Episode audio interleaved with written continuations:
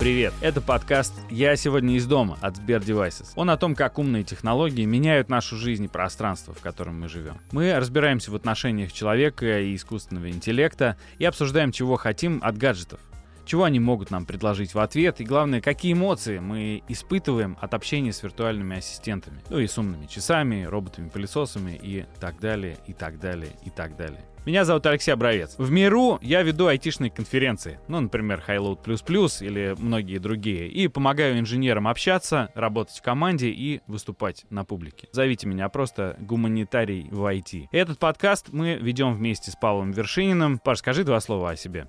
Привет, и в Сбер-девайсах я управляю умным домом. Его всеми аспектами, начиная от совершенно инженерных, заканчивая интерфейсными, э, коммерческими стратегиями и эмоциональными в том числе, безусловно. Паш, спасибо. В первом выпуске мы поговорим о виртуальных ассистентах и о том, как мы выстраиваем отношения с ними в быту.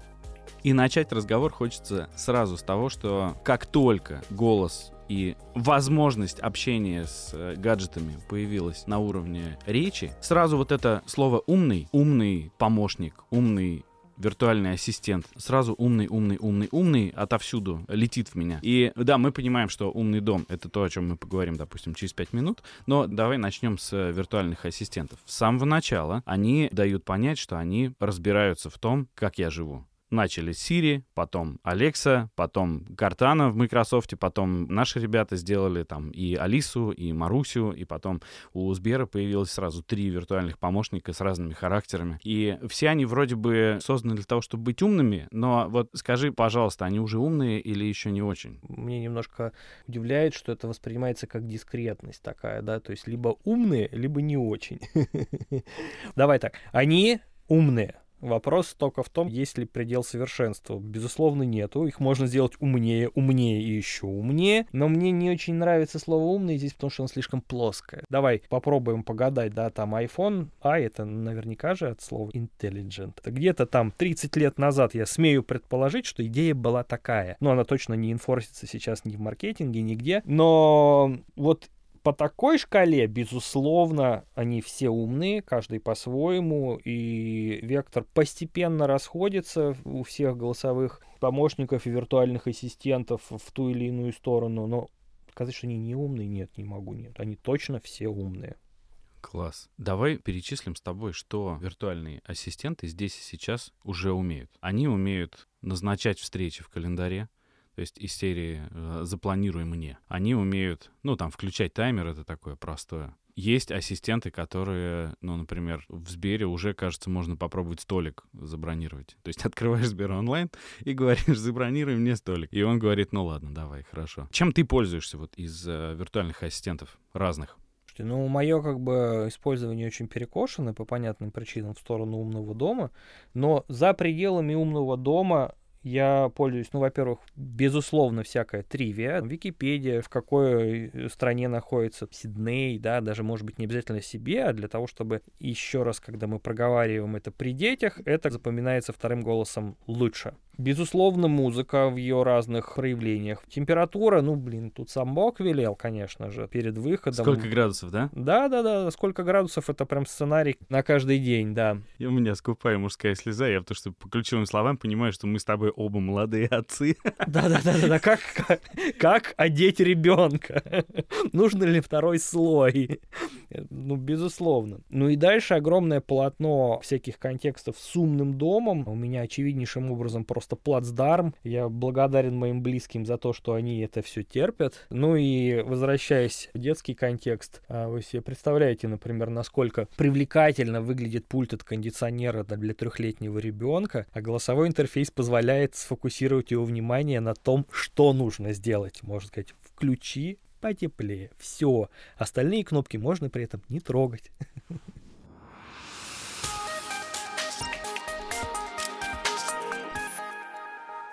Итак, виртуальный ассистент. Нам очень хочется, чтобы он стал сразу другом, чтобы он очень быстро вошел в мое личное пространство. И кажется, что это то, чего ждали пользователи от Siri. То есть им было не очень интересно сказать, Siri, набери маме. Ну, понятно, Siri включает, там, звони маме. И тут мы говорим про виртуального ассистента, который приходит к тебе домой. И очень хочется, чтобы он был с правильным характером. По-моему, индексоиды рассказывали, что они Алису обучали на классической литературе, она поэтому была депрессивной очень вначале.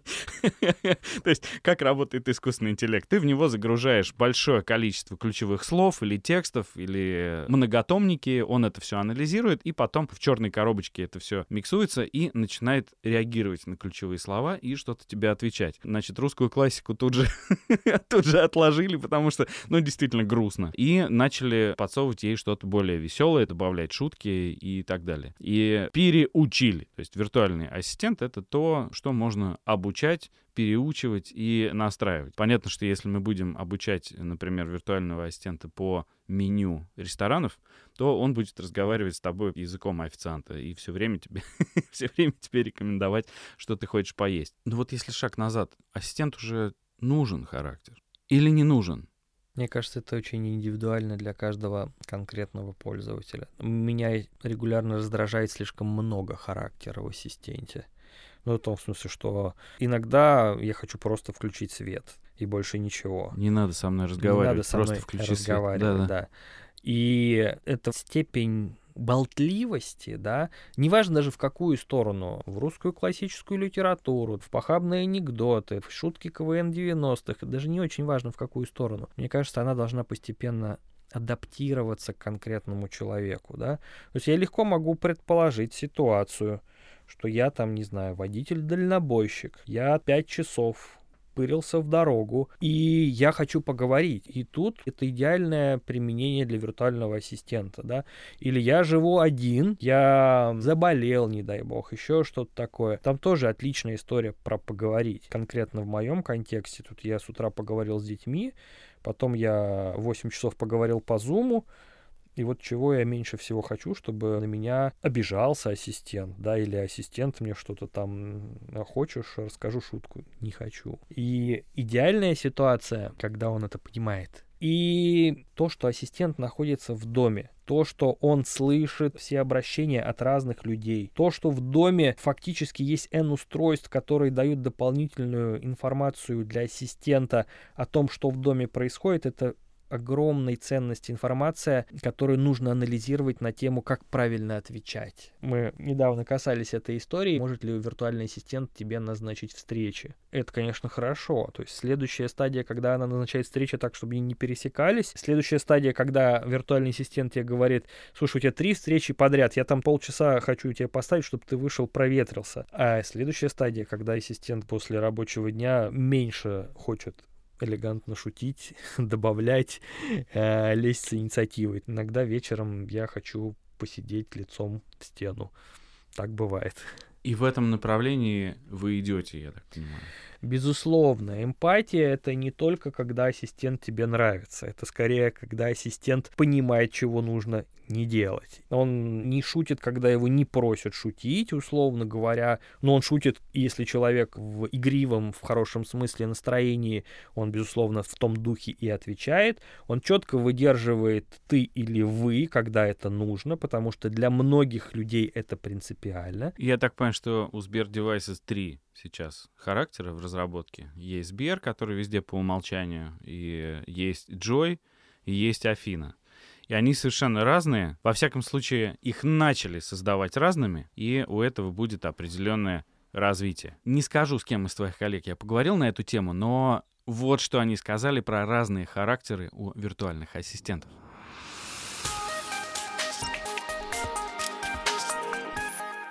Привет, меня зовут Екатерина Манойла. Я работаю над э, созданием персонажей наших виртуальных ассистентов, над их характерами. А как вы закладываете характер? За счет словосочетаний, за счет реакций, за счет чего? Можешь рассказать в двух словах? В принципе, все, что ты и озвучил. Так как мы общаемся в основном голосом, то, конечно, важна речь. То, как говорит виртуальный ассистент и что он говорит. И вот три виртуальных ассистента на одну ситуацию реагируют каждый по-своему. Джой, соответственно, она может сказать, э, использовать какие-то яркие фразочки, междометия. Вау! Как здорово, что ты вот так, а я вот так вместе с тобой. Афина может э, тоже использовать э, яркие выражения, но понятно, что без конца восхищаться просто так она не будет, но она тоже поддержит и отметит, что соответствует ее характеру. Если мы говорим, что она у нас тяготеет к эстетству, то она отметит визуальную составляющую. В общем, найдет, где зацепиться. Ну и Сбер, соответственно, меньше будет восхищаться улыбаться и вздыхать, ответит по делу по существу. А вы их учили юмору, учили их человеческой теплоте? И можно ли компьютер научить юмору и человеческой теплоте? Кажется, что если выбрать миллион классных шуток и, наверное, расписать некий алгоритм. Вот, вот эта шутка, а вот здесь можно смеяться, вот здесь можно смеяться, но можно кого-то и обидеть, поэтому так лучше не шутить. И вот это совсем плохая шутка, так делать не надо. Если у нас есть этот э, алгоритм, эта схема, то да, мы можем обучить вполне. Главное, наверное, супер большая база данных, а у нас это есть. Потому что искусственный интеллект учится на данных определенных. И значит, если вы дадите тетрадку качественного юмора искусственному интеллекту и подчеркнете смешные моменты, то он может обработать и понять, как шутить? Может понять и может шутить. Но тут, наверное, стоит немножко держать в голове, что даже у людей не всегда получается хорошо шутить. А можно историю короткую? Наверняка же были какие-то смешные моменты в рабочем процессе, вот когда вы пытались обучить своих помощников юмора. Я не знаю, может быть смешно только мне. И эта история не связана с шутками. Вот сейчас мы и посмотрим на мое чувство юмора. В общем, раз в неделю мы собираемся и смотрим, о чем говорят э, люди с нашими ассистентами. И вот мы заметили, что появляются какие-то запросы про дельфинов. Там, где твои друзья-дельфины? Спроси у друзей дельфинов. Мы сначала подумали, что это фигня какая-то, но со второго раза ты понимаешь, что это не совпадение, что значит где-то мы про это говорили. Полезли, значит, копаться в нашей базе данных и обнаружили, что когда мы обучали модель, не знаю, как так вышло, кто из нас, никто не признается, кто из нас очень любит э, дельфинов, но этот человек, он написал просто огромный массив данных про дельфинов. Он написал, что хотел бы быть тренером дельфинов, что дельфины самые умные, что он очень любит дельфинов, что он хотел бы иметь виртуальных дельфинов, плавать с ними в бассейне и так далее и тому подобное. И так как модель обучалась на этом массиве, да, то, соответственно, ассистент ассистенты нет-нет и говорят о, о своих друзьях-дельфинах, а мы были не в курсе. И я прям представляю, как этим же голосом в тысячах домов виртуальный помощник сам начинает разговор про дельфинов и сам, сам начинает про них заговаривать и про них, да. про них рассказывать. Да, ну и, соответственно, а... вот эта история, она породила целый уже массив внутренних шуточек про дельфинов. Вот, возможно, Класс. мы набьем я себе теперь... татуировки потом с дельфинами. Ну или может быть только так, как смешно, только мне, может быть только я. Мы заговорили о характерах, и характер предполагает определенную инициативу. То есть, если, например, я представляю, что у меня есть э, личный помощник, то он очень хорошо знает мои предпочтения. Там, в еде он хорошо понимает мои предпочтения в одежде, знает мое расписание, управляет моим календарем и так далее, и так далее. И может проявлять инициативу. Как вы планируете развивать вот эти три характера? Какого рода инициативу и когда, самое главное, виртуальный помощник может начать проявлять? Да, мы активно работаем над этим механизмом. Ну, это ведь такой уже идеальный расклад. То есть виртуальный ассистент, вот он знает э, меня, как ты сказал, виртуальный ассистент знает э, мой э, график. В идеале у него еще там, не знаю, доступ э, к моему сердцебиению, и он понимает, что что-то идет не так, я устала. И вот предлагает, да, мне там прогулку. И в этот момент, ну, если мы берем конкретную ситуацию, Джой скажет, что время там размяться, остановись, может пошутить, что если вот поднять руки, можно почувствовать себя немного могущественнее. Афина, наверное, сделает, возможно, с тобой дыхательную гимнастику и э, скажет, дорогой человек, оглядись, посмотри, как красиво вокруг, да. И Сбер, наверное, скажет, что у тебя есть 15 минут, не отвлекайся, пожалуйста, на телефон, расслабься, отдохни. Вот. А как понимать, что конкретно нужно предложить пользователю?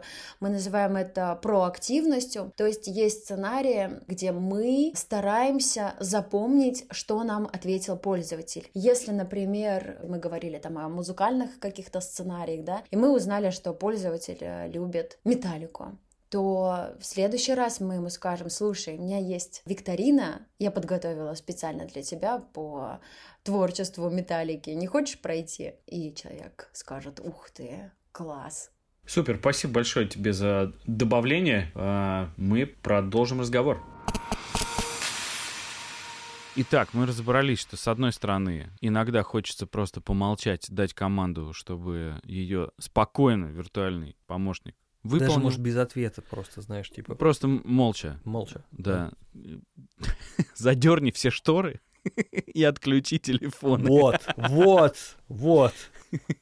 Ну, э, другая часть потребителей, конечно, хочет, чтобы помощник их понимал и поддерживал. Многие общаются дома с помощниками, и воображение сразу рисует все, что мы видели в э, фильмах футуристических и все, что мы читали в книгах про будущее. Тут и кино про Железного Человека, тут и художественный фильм «Она», когда ассистент, он рядом с тобой, и он проживает жизнь вместе с тобой. Насколько далеко мы от этого состояния? Вот ты пришел в дом, тебя биометрия Мария определила, она понимает, что, ага, так, э, мужик пришел уставший, задергиваем шторы, включаем тихую музыку, а еще, может быть, выводим просто на экран треск э, камина, включаем этот звук или там звуки природы, и кофе уже готов.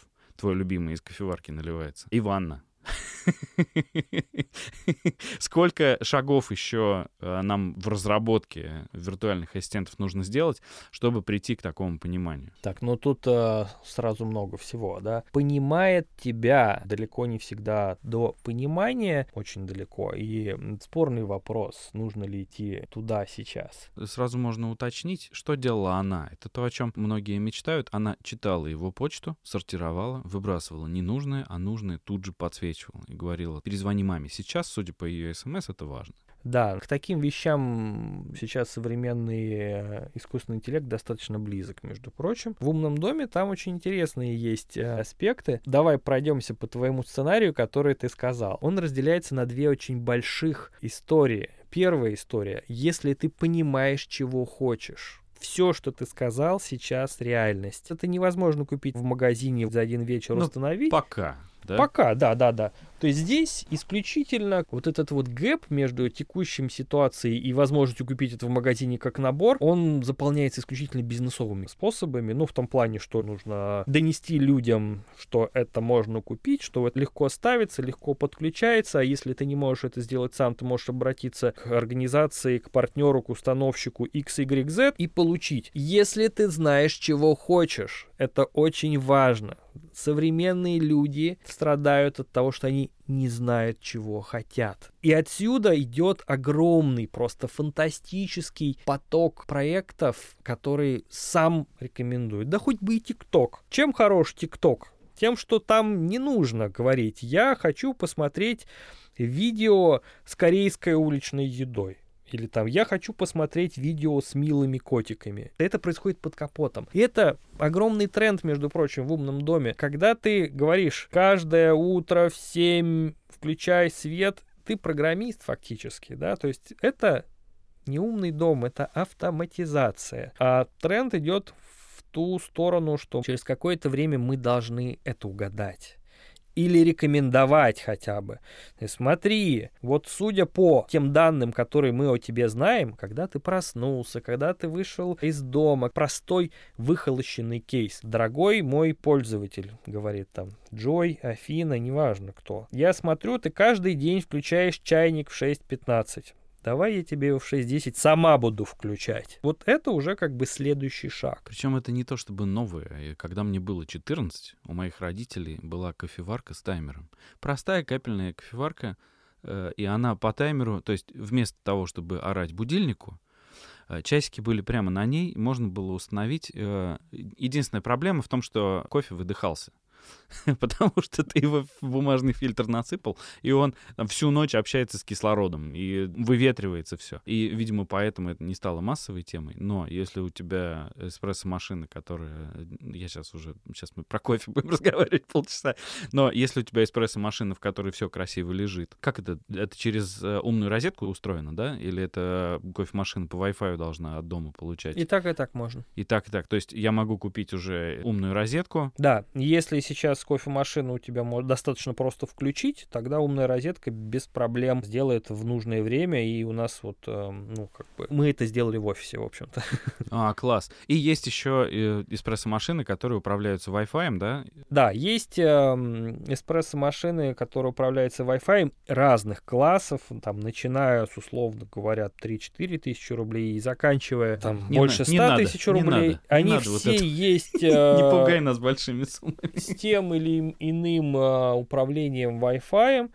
Вот, и да, безусловно, такие сценарии поддерживаются. И практически вся бытовая техника, между прочим, есть с Wi-Fi, и как бы сейчас тоже большой тренд на интеграцию с голосовым ассистентом. Ты сказал очень важную вещь, что пользователь умного дома становится программистом без необходимости, собственно, программировать. В программировании в базовом есть э, простое понятие, как «если то», причина, следствие.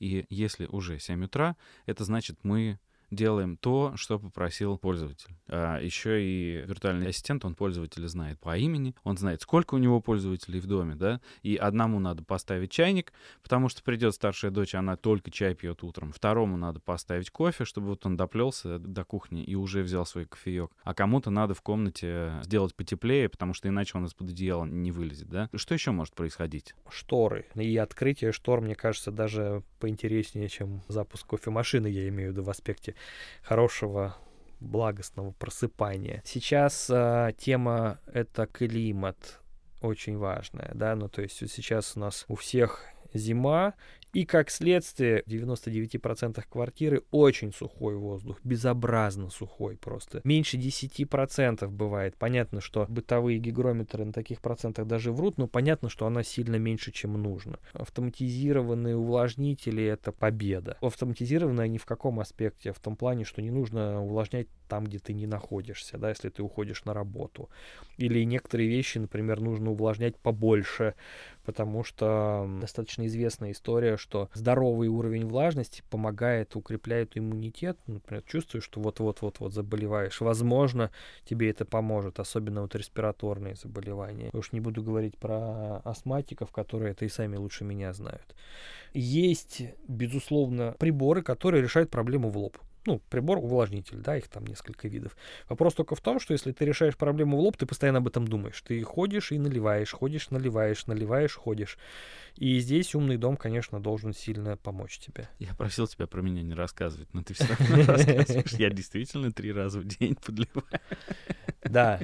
И такая же история про вентиляцию, очень схожая, только она не зависит от э, сезона. Не уровень кислорода важен, важен уровень э, углекислого газа достаточно низкий. Датчики углекислого газа достаточно дорогие все. Вентиляция очень важна.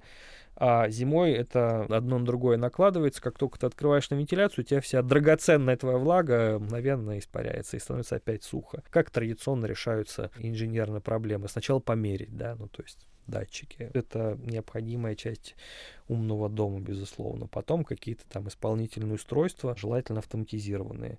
А еще до этого, до фазы первой, тебе нужно эту проблему сформулировать. Ну, в том плане, что меня что-то не так, электризуется все, бьется, пыль какая-то летает, э, в нос хочется постоянно залезть с щеткой, что-то не так.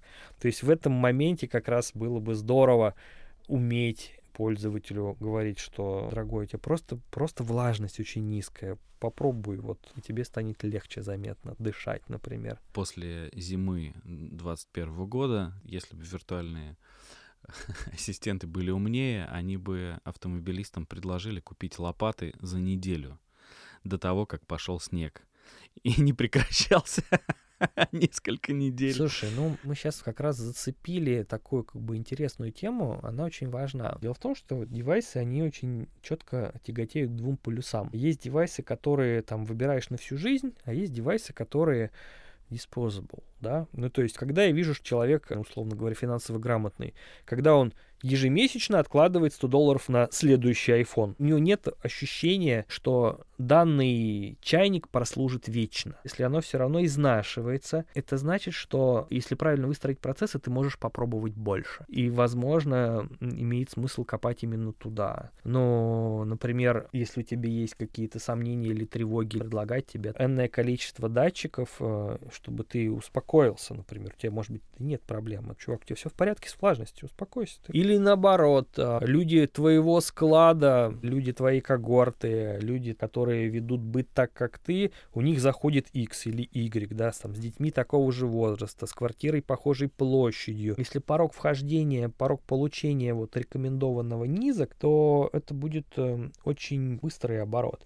И это заодно отвечает на проблему, которую мы сформулировали несколькими этапами раньше, что люди не знают, чего хотеть. Идеальный умный дом это, короче, как ТикТок. Когда ты не знаешь, чего хочешь, а он тебе говорит, а попробуй вот, а вот смотри, это работает вот так, а вот сейчас закрыл вот эту проблему. Что, не, не идет? Ладно, бог с тобой, а теперь попробуй вот это. И у меня был такой период, когда я покупал гаджеты ну, коробками. И зашли сильно не все. Но вот у меня юношеский спрос, потребность, она четко была удовлетворена. То есть как бы я сформулировал для себя цикл, то есть как бы я пробую, понимаю, заходит в мой образ жизни или не заходит, и продаю на Авито, отдаю, кто хочет взять, что-то там совсем выкидываю. То есть у меня есть энное количество гаджетов с Кикстартера, которые например, прекратили поддерживаться. У них просто облако потушили, ребята написали, сори, у нас ничего не получилось. Ну, ну так, да. И поскольку я целенаправленно веду эту деятельность, пробую, и далеко не каждый человек э, хочет это делать, но он хочет, естественно, результаты. Один из векторов развития — это когда система это делает для тебя, и современными алгоритмами фокусирует, чтобы ты там не хотел, что Вася хочет, да, потому что у Васи своя жизнь, а чтобы ты хотел, что тебе, скорее всего, зайдет. То есть не только на уровне потребления медиа, да, но и на уровне потребления гаджетов. Паш, очень интересный разговор, потому что я хотел тебя развести на беседу о голосовых интерфейсах и как мы будем разговаривать с виртуальными ассистентами завтра, о чем мы будем разговаривать, будут ли они умнее. А ты перевел разговор в сферу улучшения качества жизни, то есть, по большому счету, все, что ты рассказываешь про умный дом, это я получаю виртуального ассистента, который умеет и знает, как жить, и дальше будет мне в этом помогать. И, в общем, то, что эта штука научится разговаривать со мной, и научится молчать, или научится вовремя читать новости, вовремя не читать новости,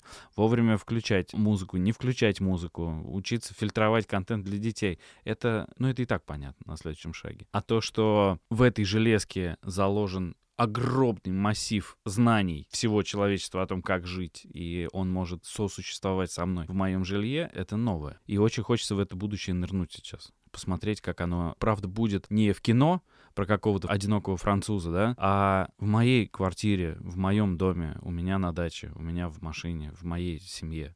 По поводу обучения я всегда говорю про один и тот же сценарий. А, я его очень люблю. Э, все производители умного дома, они говорят так, вы не забудете выключить свет. Вы можете выйти и сказать, я ухожу, и у вас все везде выключится. И мне вот очень интересно всегда посмотреть э, человеку, который этим пользуется в глаза. У меня есть конкретные люди, которые настраивали такие системы в больших домах, у них есть опыт, я сейчас чуть-чуть его коснусь. Но мне вот интересно именно продаж, потому что, смотри, у человека есть холодильник, который неожиданно не надо выключать. У человека есть стиральная машина с посудомойкой, которую нужно выключить позже. И это все меняет драматически. Когда-то ты либо пользуешься этим сценарием, либо не пользуешься. Возвращаясь, опять же, к теме про программирование, ты можешь это все запрограммировать. Но идеальная история — это когда тебе виртуальный ассистент говорит, смотри, дорогой, кажется, тебе вот такое нужно. Сценарий «я ухожу» тебе зайдет. И вот в этом сценарии у нас есть эм, устройство, которое мы не выключаем, я предлагаю тебе назначить этим устройством холодильник, аквариум. Есть э, устройство, которое мы включаем, когда ты уходишь, например, там бактерицидная лампа, ну, если вдруг, там, наверное, по всей квартире бессмысленно, а в санузле может быть и да. А есть устройства, которые мы выключаем потом, и вот здесь можешь ли ты говорить, что ты сам запрограммировать можешь, но уже нужна квалификация. Вот это надо предложить. Тем более, что ситуация типовая. Ее надо просто хорошо предложить и с учетом тех знаний, о квартире, о доме, о месте проживания, о ритме, который у тебя уже есть. Мне кажется, что виртуальный ассистент — это не только то, с чем ты говоришь. Это еще некий набор, скажем так, процессов, которые хранят у тебе данные и что-то делают, возможно, даже без речи. Чем это не ассистент? и чем он не виртуальный? Конечно, мы сегодня можем хотеть чего угодно от виртуальных ассистентов. Надо только понимать, что им предстоит учиться, учиться и учиться. Что здесь под капотом? Есть огромное количество алгоритмов, которые мы называем виртуальными ассистентами, голосовыми помощниками там, и так далее, и так далее. И есть их разработчики. Есть люди, которые собирают пользовательские данные, каталогизируют и загружают в искусственный интеллект, чтобы тот обрабатывал. Эти люди называются дата-сайентисты, от слова data science, то есть наука данных, они учитывают все пользовательские хотелки, они дорабатывают реплики, чтобы обогащать ассистента и чтобы помогать ему, с другой стороны, лучше понимать своего хозяина, своего пользователя. Сегодня мы говорим с ассистентом и иногда сами становимся умнее. Но все-таки, когда помощники начнут обучаться под нас, это большой вопрос. Непонятно, это утопия или нет. Давай поговорим еще с одним нашим коллегой и зададим ему этот вопрос.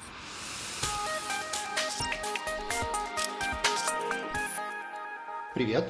Меня зовут Миша Матвиенко. Я продукт-менеджер собеседника в компании Сбер Devices. Миш, скажи, пожалуйста, каков шанс, что виртуальные ассистенты начнут обучаться именно под нас, то есть э, мой виртуальный ассистент будет учиться лично у меня. Ну смотри, запоминать какие-то вещи, которые важны лично тебе, ассистенты могут уже сейчас, и я бы сказал, что будут и уже делают это, и чем дальше, тем этого будет больше.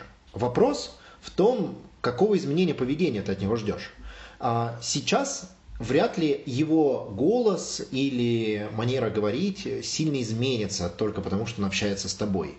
Но в будущем это однозначно возможно. Сейчас он скорее будет тебе рекомендовать разную музыку, фильмы. Это функционал рекомендательных систем, обернутый в голосового ассистента. И это доступно и будет происходить все больше и больше в ближайшее время. Прямо еще в этом году вы это увидите, мне кажется, и у нас, и много у кого. Ну, а дальше, если мы говорим про то, чтобы он чувствовал тебя, понимал, как-то забирался тебе в душу, с этим будет посложнее. А как в принципе это может работать? То есть как можно научить виртуального помощника проявлять инициативу такую чисто человеческого характера? О, это уже вопрос другого порядка. Это вопрос про то, какой ты хочешь, чтобы твой помощник был, каким ты его создаешь. Даже в крупных компаниях сейчас э, совершенно все большие игроки этого рынка задаются этим вопросом, и они не знают правильного ответа, потому что это такой помощник как архетип. Ты воспринимаешь его как некое воплощение чего-то человечного и наделяешь его какими-то чертами. И некоторые могут быть более инициативными, некоторые быть более скромными и чувствовать себя как твой дворецкий, который отвечает тебе только по твоему запросу. Поэтому я верю в то, что здесь дело, конечно же, все в персонализации. Если тебе интересно, чтобы он проявлял инициативу, как-то проактивно тебе что-то предлагал, то э, надо тебе этого давать. А если ты этого не хочешь, то, наверное, не нужно заставлять тебя каждый раз говорить «нет-нет, спасибо», и заставляя отказываться от всего на свете. Но прямо сейчас это вопрос ну, программирования.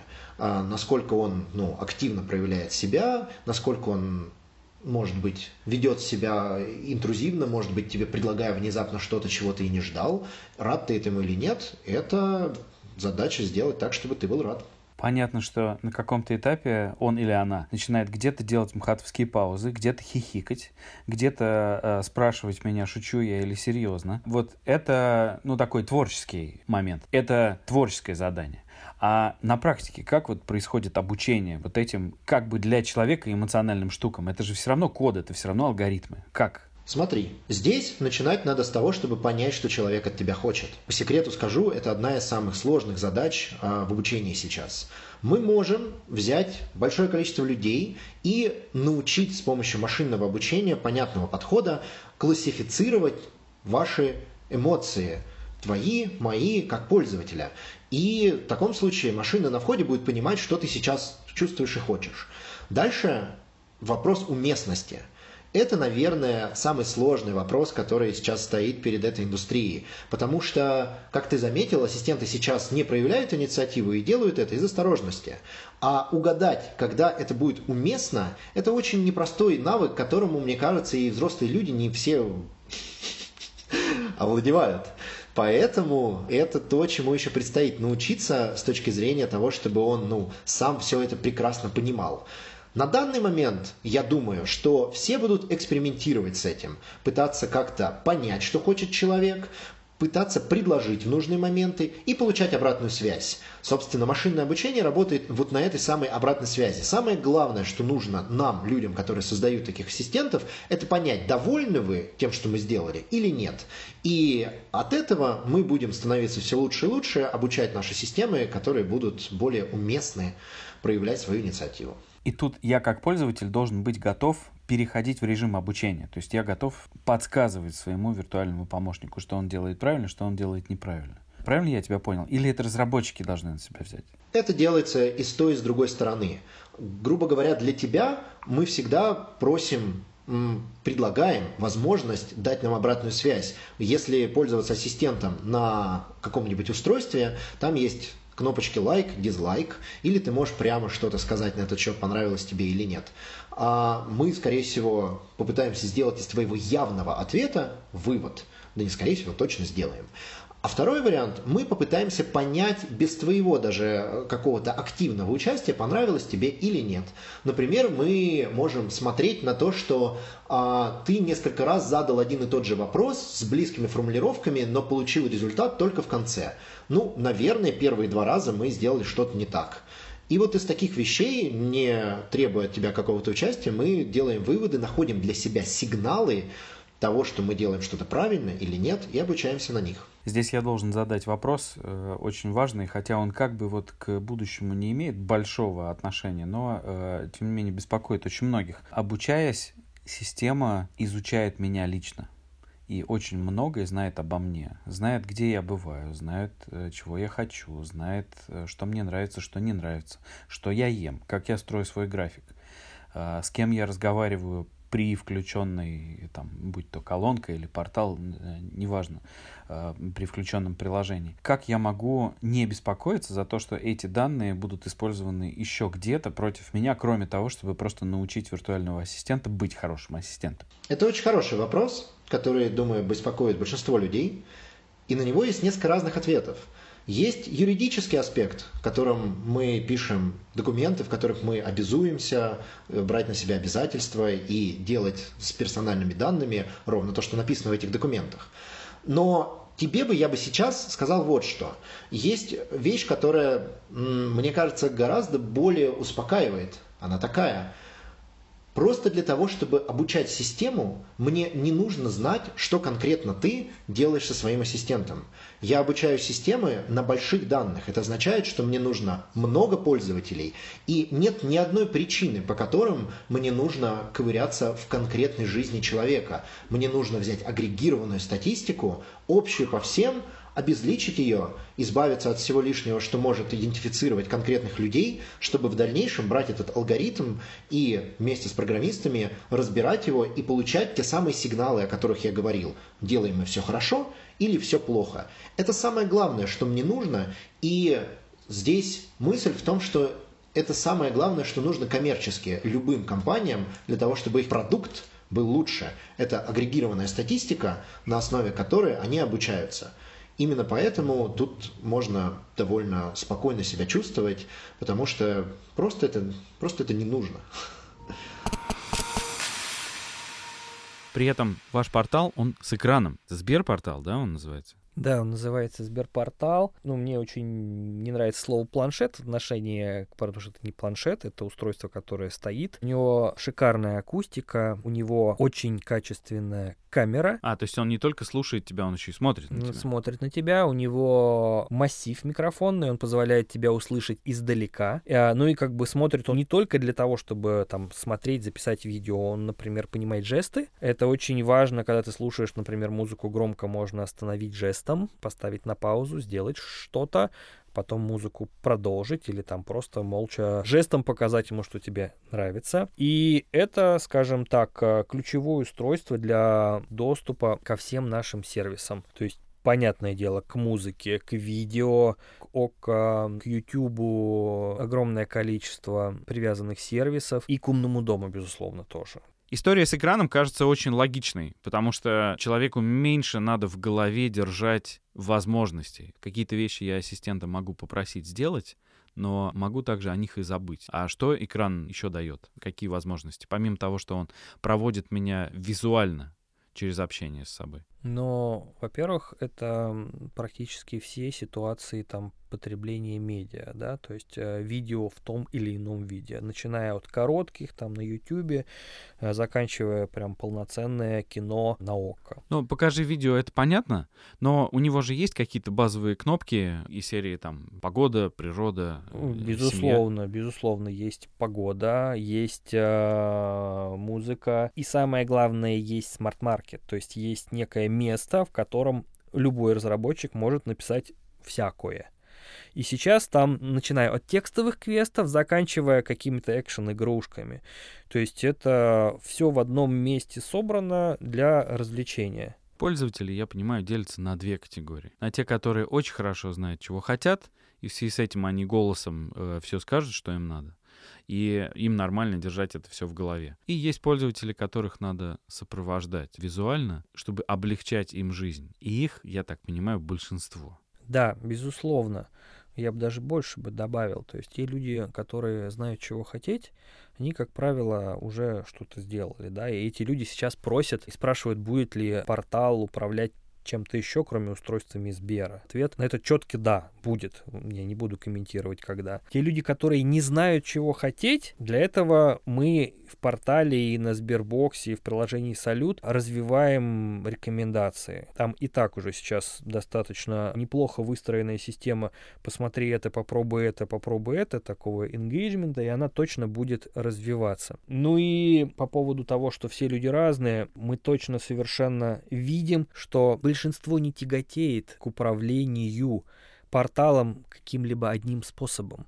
И поэтому мультимодальность, разные способы управления, она сквозит везде, во всех устройствах Сбердевайсов. То есть портал можно сказать голосом, в портал можно ткнуть э, пальцем на кнопки, порталу можно показать жест, условно говоря, когда, например, громкая музыка. И для умного дома это важно втройне, потому что у человека всегда есть ситуация, когда грязные руки, да, он готовит, когда он моет лапы собаки. Есть ситуации чистые руки, когда ты держишь в руках младенца, и меньше всего тебе хочется трогать выключатели. У тебя есть ситуация, когда ты не хочешь говорить, например, лежишь в кровати, тогда можно из приложения. А бывает ситуация, когда тебя уже э, немножечко поддостал телефон, и ты не хочешь его трогать тогда голосом. То есть вот эта мультимодальность, она сквозит везде, и мы непрерывно о ней думаем. Потому что ни одним голосом единым, ни одними кнопками едиными, и оно должно работать и так, и так, и так, и так, и так. Спасибо большое за беседу. Я уже очень хочу в это твое будущее, которое ты описал. И сдается мне, что оно не за горами. Я, может быть, даже увижу его сам, а не только мои дети. Но мне остается попрощаться. На все вопросы мы сегодня не ответим, но ответим